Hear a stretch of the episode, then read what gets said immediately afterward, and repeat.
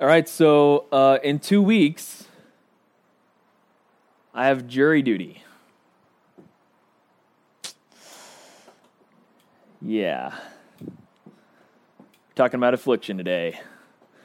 Jury duty. Fact is, we're going to face affliction in this life. It's as certain as jury duty. On the 19th, I will report to uh, the, the county courthouse and will serve my time to the state of Florida as a juror. I've done it once before in Oklahoma. I don't think I was ever called in Boston. I think I was called once. No, I was called, but my case was resolved.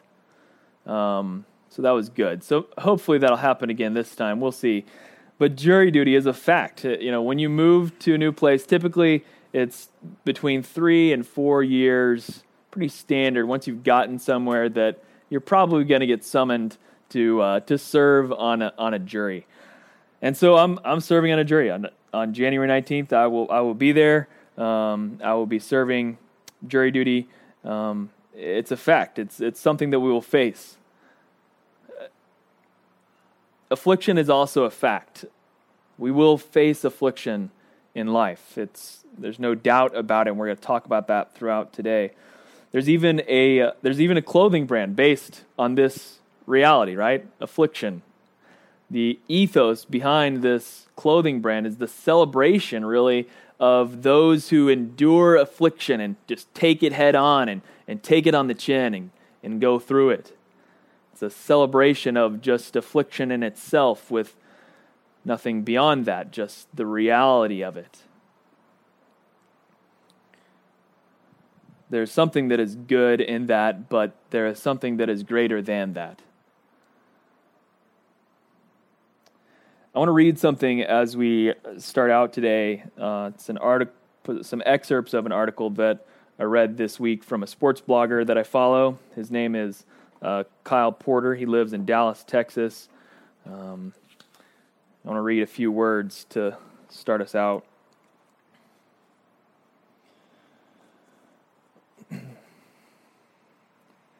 I'm getting really excited about baby number three. Really excited. I finally read the birth book and I realized how curious I am to find out the gender. I cannot be more enthralled with that right now. I'm also hopeful that Jen's labor will be swift and steady. That was on a Monday morning. Two hours later, Jen told me she hadn't felt the baby move all morning. She was 30, 36 weeks pregnant. Our pastor always says, Your life can change with one phone call. You're not exempt. The problem with that is that I always thought I was. I thought my friends were too. This is an illusion, of course, and about a hundred minutes later, I got that phone call from my wife who said her midwife wanted her to go get a sonogram because she couldn't find the baby's heart. If we're being honest, we didn't we didn't need the sonogram. It was a formality. We both already knew. We both knew as we drove to the hospital. We both knew as they put her in a wheelchair. We both knew as they went through two sonogram machines, thinking one was broken. The doctor didn't even need to say it, but she did anyways. Two words that change the rest of your life. There might not be two more powerful words. No heartbeat.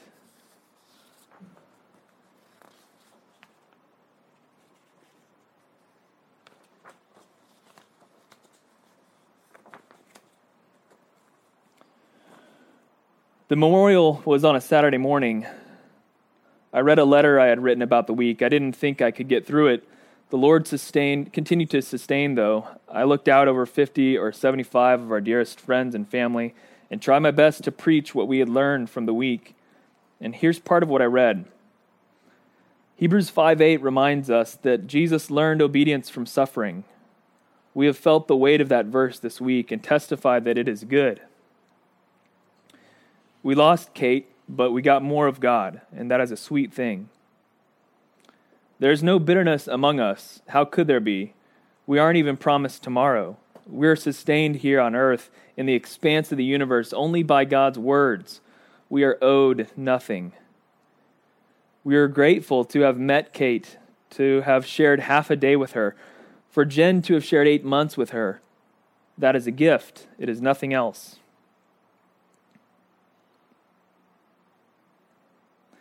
And when Jen wanted Kate to meet her and see her face and feel her embrace, we rejoice.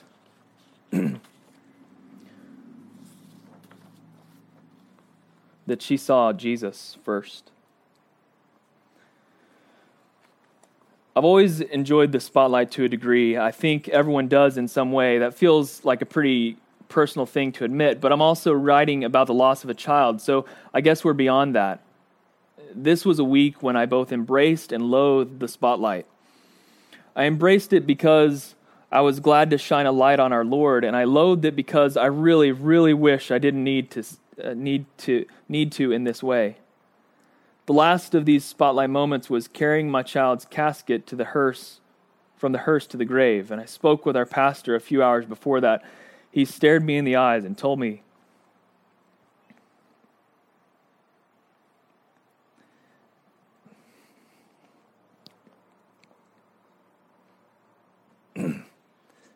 that as her father,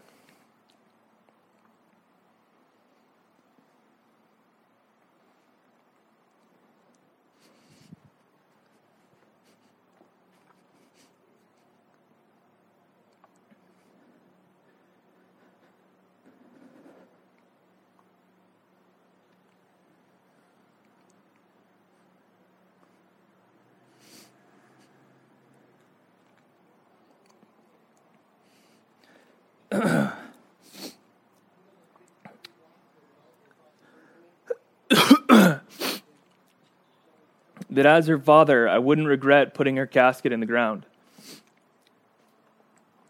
I shook as I stood in the road 25 yards from her resting place and stared at a casket the size of a wastebasket. With 15 sets of eyes staring at my back, I didn't want to move. I wanted to disappear. I wanted to wake up. Eventually, I lowered my six pound child six feet in the ground with a pair of straps that looked like they should have been corralling boxes in the bed of our truck when we moved to our next house.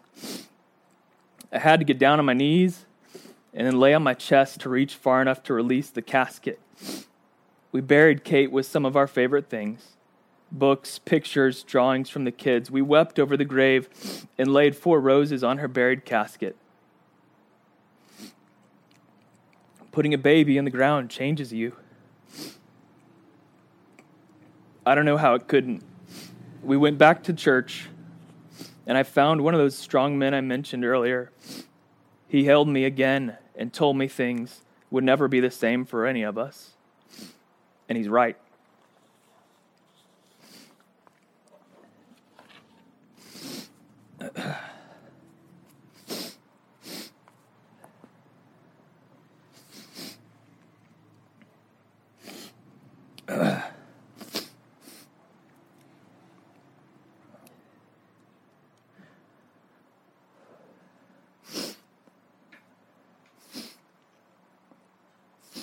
I've read that article a couple of times this week. Um, it's amazing that it's easy to read something to yourself.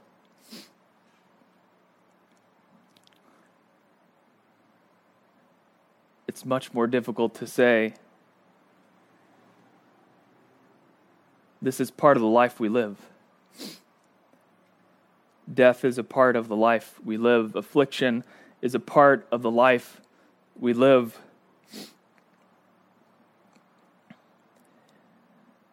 I cannot imagine being in this man's place. I can't imagine what he's gone through uh, in this experience. And the truth is that he's not alone. That, that this is sadly normal in our world.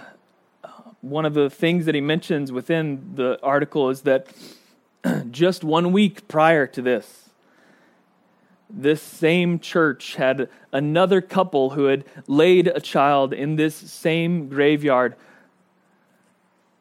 right next to theirs.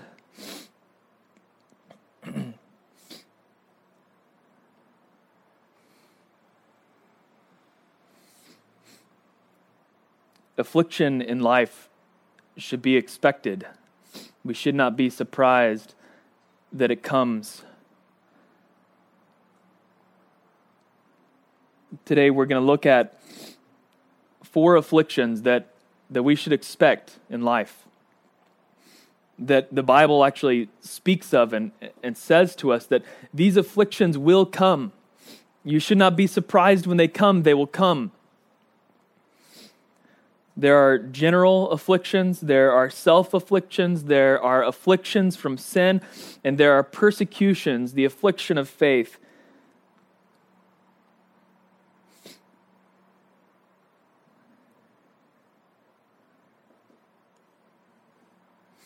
In each of these things, we know there is affliction and it will come. But what is greater than that is that there is also purpose and there is also comfort in every affliction that we face. We don't have to be like this clothing brand who says, let's celebrate affliction for affliction's sake. No, God has delivered us from affliction, is delivering us from affliction, will deliver us from affliction. It is a reality we will face, but God has delivered us, and we will see that as we look. So, first of these four afflictions, general affliction. From the very start of the Bible, we know that the first man and woman failed.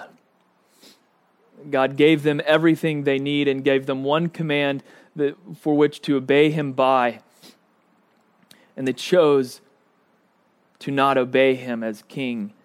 And now, as a result, this world is broken, and we've talked about that many times in this church and, and, and discussed that reality that with the, the, um, the fall of man, all humanity, all the world is now groaning and is broken for all time. And, and that is the beginning of general affliction that we ought to expect. It is a promise that is given from the outset of the Bible that affliction is our reality. Affliction is the status of this world. This world is broken and breaking, and we are broken and breaking, and that is a reality that we face.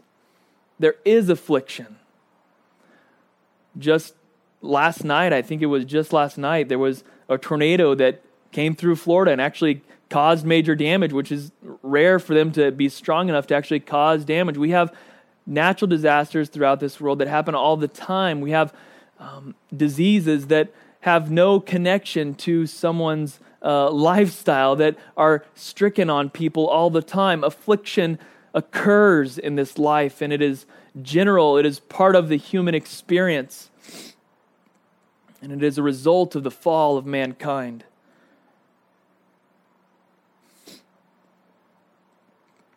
But just as affliction is common to our experience, we forget often that grace is also common to our experience. There is a common grace that is given to humanity. The fact that I am here, breathing and alive, is grace.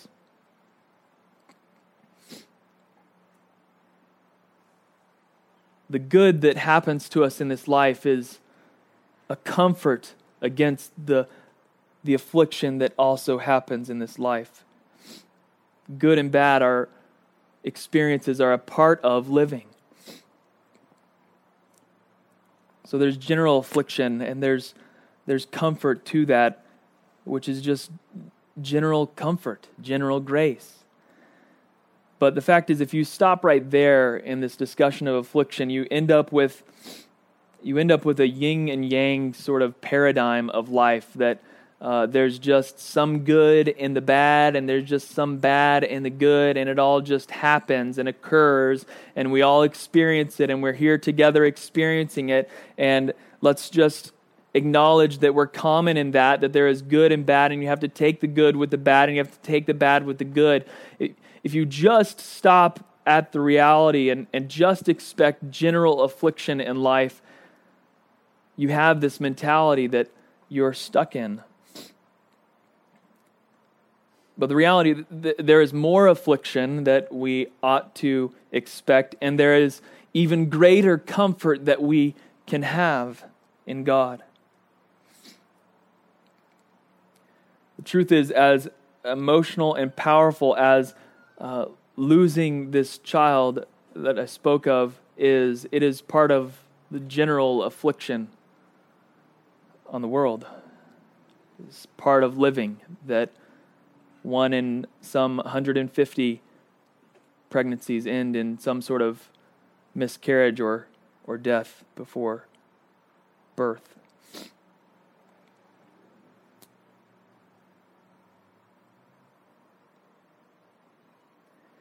So there's general affliction. There is also self affliction.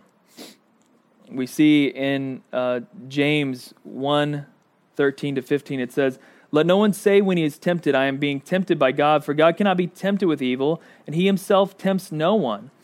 But each person is tempted when he is lured and enticed by his own desire. Then desire, when it is conceived, gives birth to sin, and sin, when it's fully grown, brings forth death. The fact is, we should expect uh, affliction because of our own selves. We self afflict. We take on patterns that directly affect our experience in life. And sometimes we like to blame them on other circumstances or put the blame on somebody else. But the truth is, we are self inflicting ourselves. We are, we are causing affliction to ourselves. And James speaks uh, clearly of that. The sin, the temptation, and the sin is not from God, it is our own desire that has enticed us and dragged us away has given birth to the sin which brings forth death in our life.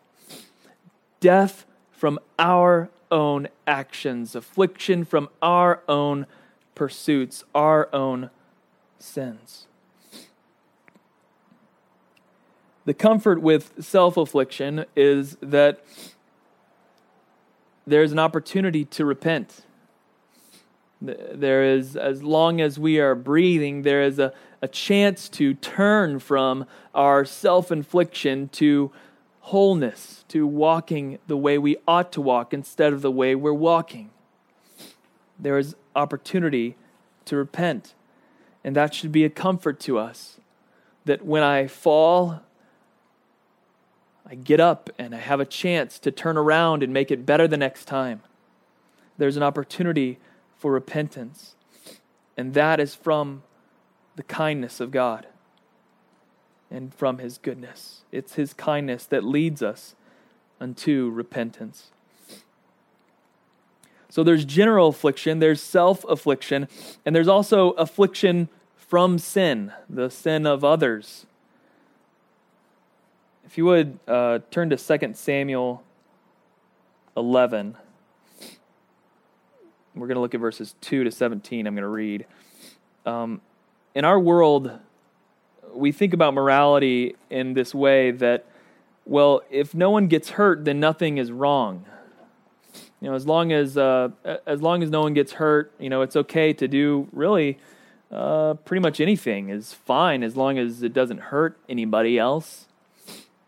Um, Jesus has a different perspective.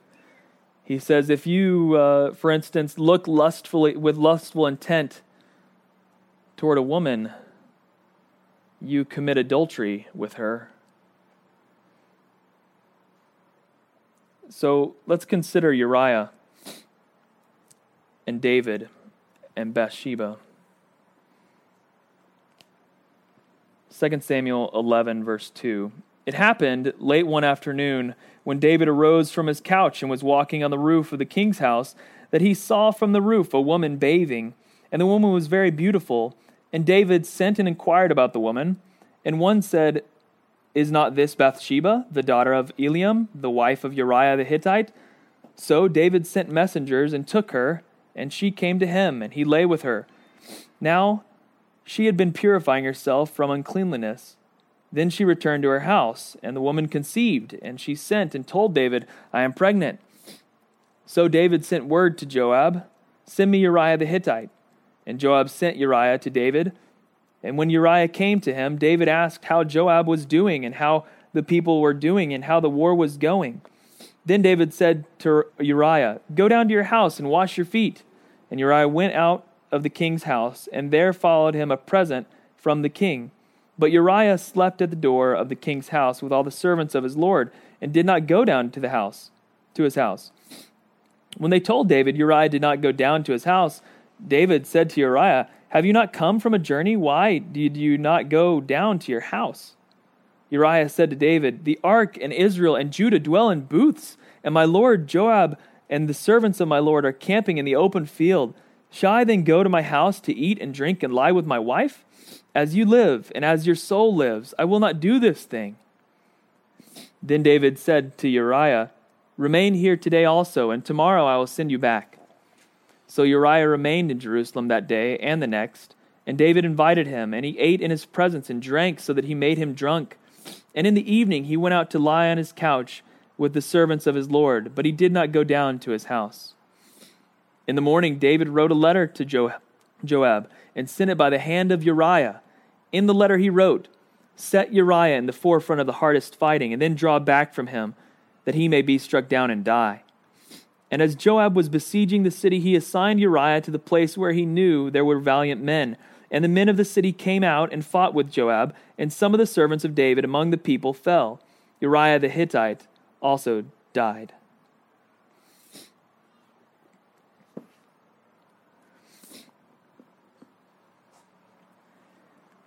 If you look with lustful intent at a woman, you have already committed adultery.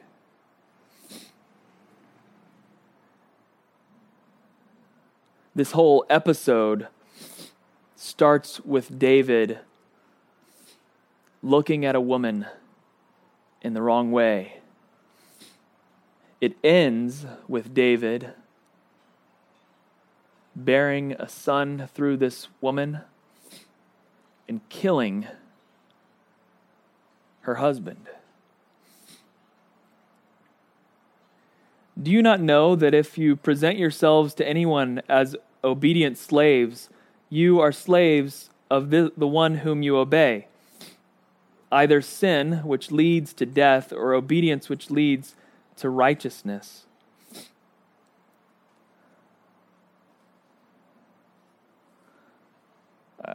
I say before you now that we should expect affliction from the sin of others. We inflict ourselves with our own sin, others inflict us with their sin. The fact is, sin leads to death. David left an unchecked amount of lust and laziness in his heart, and the result was adultery and death. When was it wrong for David? When did he cross the line? He crossed it when he looked with lustful intent. From there, the die was cast we will face affliction from the sin of other people. It should not be a surprise to us, it is a reality that we face. There is a comfort in this. Ultimately, there will be judgment for sin. Every person will stand before the throne of God and will be judged for their sin.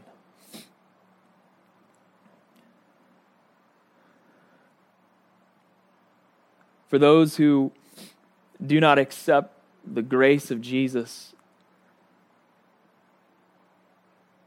their sin will be judged rightly with eternal condemnation.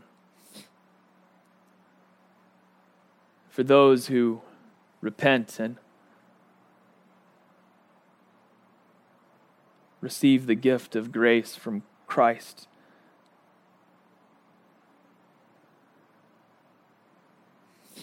Their sin will be forgiven.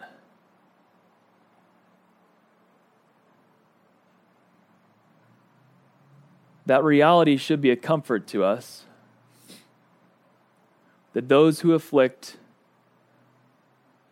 will be judged rightly. And we ought to pray that those who afflict us would come to know the grace of Jesus and be comforted in spite of their sin. And sometimes we even are comforted by justice that comes in this life. And we should rejoice for that. That is a good thing that justice would come. So there are general afflictions, there are self afflictions, there are afflictions from sin, and there are persecutions, afflictions because of faith which is what we see here in the passage most, uh, most clearly. These are afflictions that we also should expect. Daniel uh, 7 says this in verse 21 22 As I looked, this horn made war with the saints and prevailed over them until the Ancient of Days came, and judgment was given for the saints of the Most High, and the time came when the saints possessed the kingdom. There will be war made on the saints. It is promised to us. And, and Jesus even speaks in John 16, 1 to 3 I have said all these things to you to keep you from falling away. They will put you out of the synagogues. Indeed, the hour is coming when whoever kills you will think he is offering service to God. And they will do these things because they have not known the Father nor me. Persecution is promised, it is an affliction that we should expect. We should expect this to come. Paul speaks boldly in this passage about a response to affliction through persecution and all these afflictions that are here general self affliction, affliction from sin, affliction because of faith, faith. They all have a purpose, and we are delivered from all of them.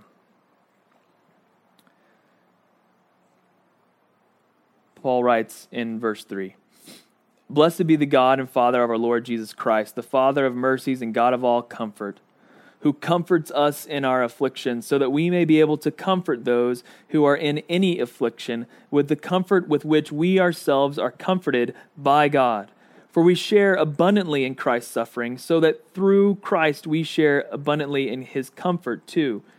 If we are afflicted, it is for your comfort and salvation and if we are comforted, it is for your comfort, which you experience when you patiently endure the same sufferings that we suffer.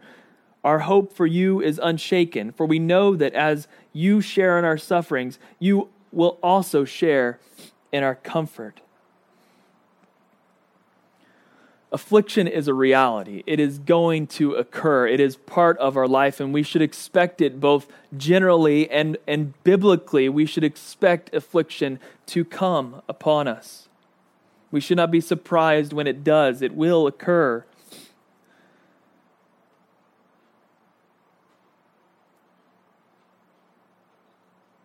But our affliction is not just for us. In our affliction, we identify with Christ. Christ took on all affliction for us on the cross. And throughout his life, he bore the burdens of humanity perfectly and felt them entirely. We do not have a high priest who does not sympathize with our affliction. He has experienced it and feels it to the fullness.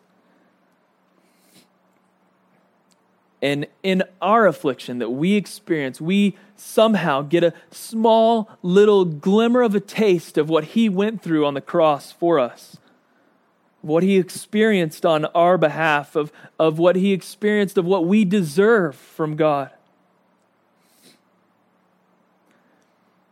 And so if we are afflicted, it is, it is actually a, a comfort to us that God is faithful. He delivers. Christ defeated the grave and all affliction on the cross.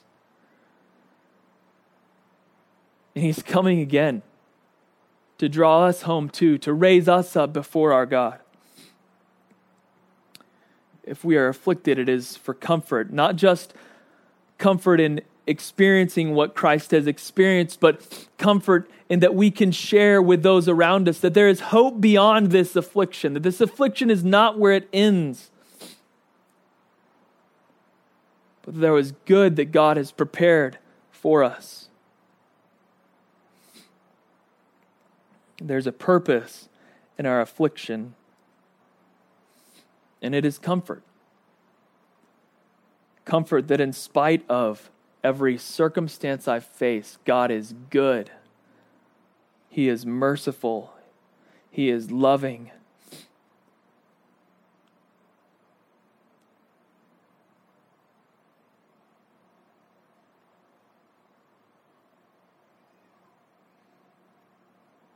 He pours out grace upon us.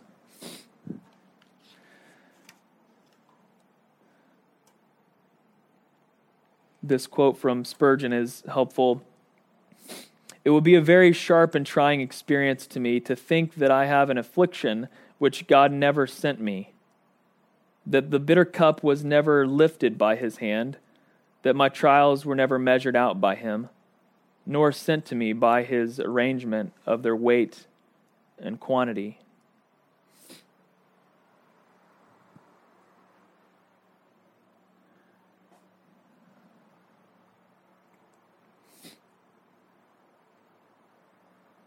There's something to be learned in affliction for us all, and it is each each experience is unique, and each experience is something that we individually have with the Lord, and each experience is not something that uh, is a simple formula to resolve.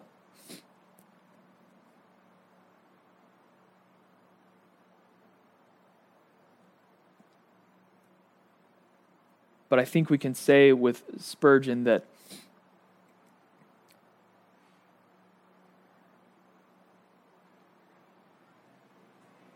that God gives us no more than we can bear.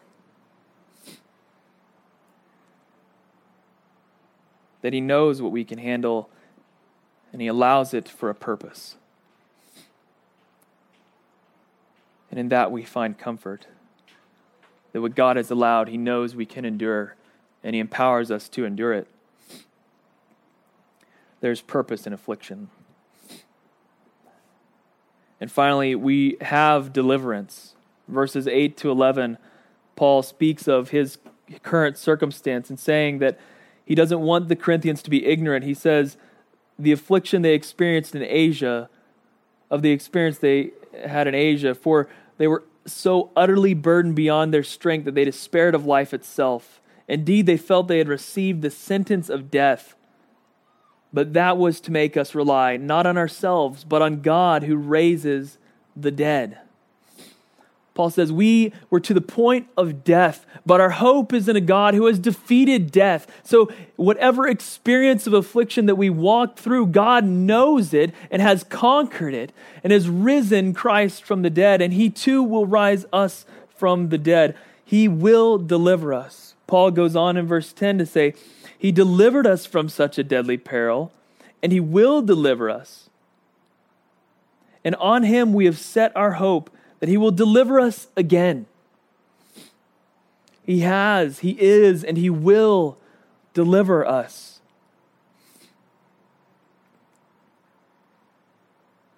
As dark and deep as a hole that affliction can be in this life, whether terminal disease or chronic uh, pain and affliction, or the loss of a child, or grieving the loss of a loved one, as dark and deep as it is, it has been defeated on the cross through Jesus. We have deliverance in him. He has, he is, he will deliver us.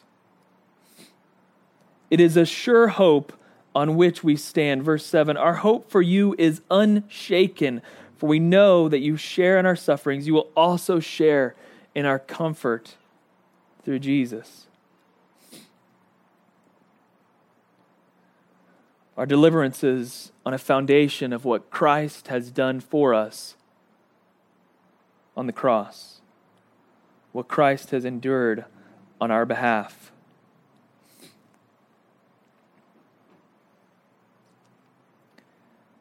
Our deliverance is also somehow helped by prayer.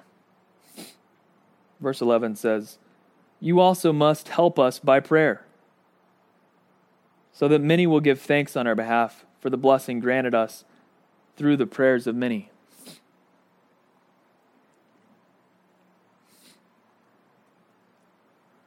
We should not discount the reality that prayer is a part of our comfort from affliction. That speaking to God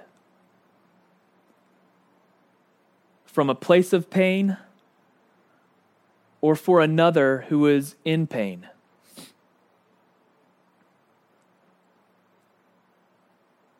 Is a part of enduring affliction, is a part of finding comfort in our affliction. Paul states it plainly here. You also must help us by prayer. On the heels of saying that deliverance comes from God, he says, You must help us by prayer. And so we must testify with Paul here that prayer is a part of confronting the affliction that we face in life. So that many will give thanks for the blessing granted us through the prayers of many. Prayer is a part of resolving affliction in our lives. He has delivered us, He will deliver us, He is delivering us. And part of that is through our prayers. As I close, I want to read another piece of this article.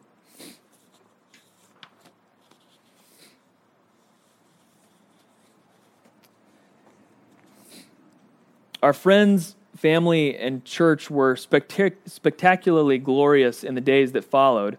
It's impossible for me to stress that enough. They were unbelievable.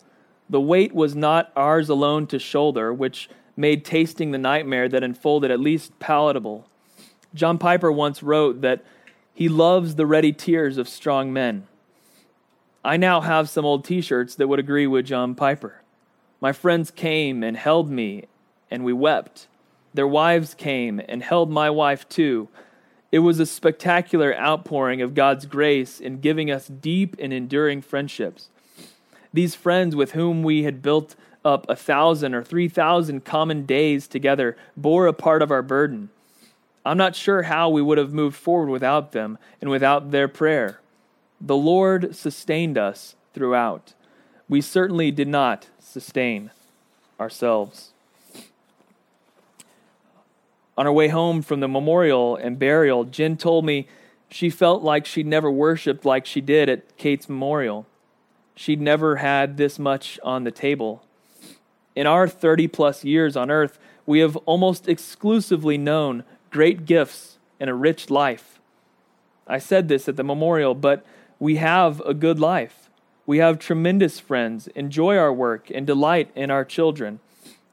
For a lot of us, myself included, Christianity has come easy. There has been no suffering, there has been no pain, there have been few questions.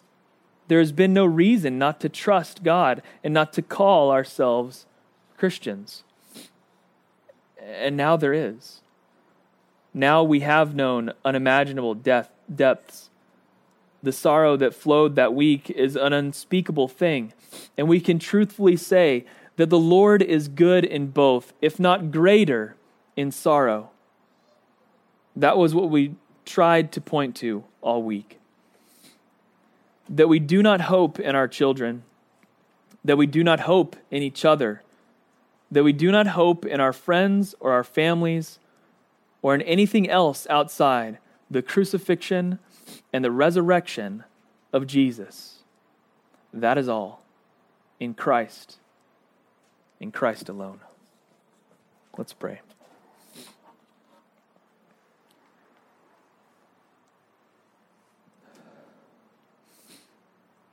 God, we thank you that you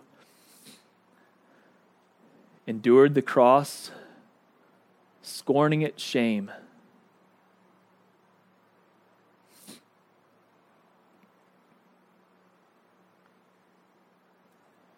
We thank you that you are the author and the perfecter of our faith.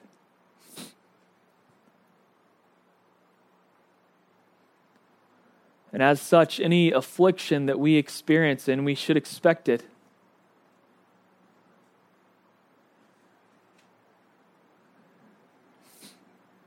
is a chance to know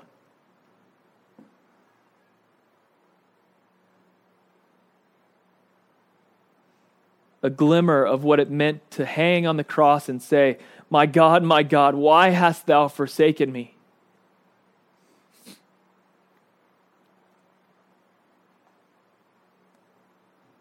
And so many times in affliction, that's exactly what we want to cry. And we thank you, Lord, that you're big enough for that. That you can handle that.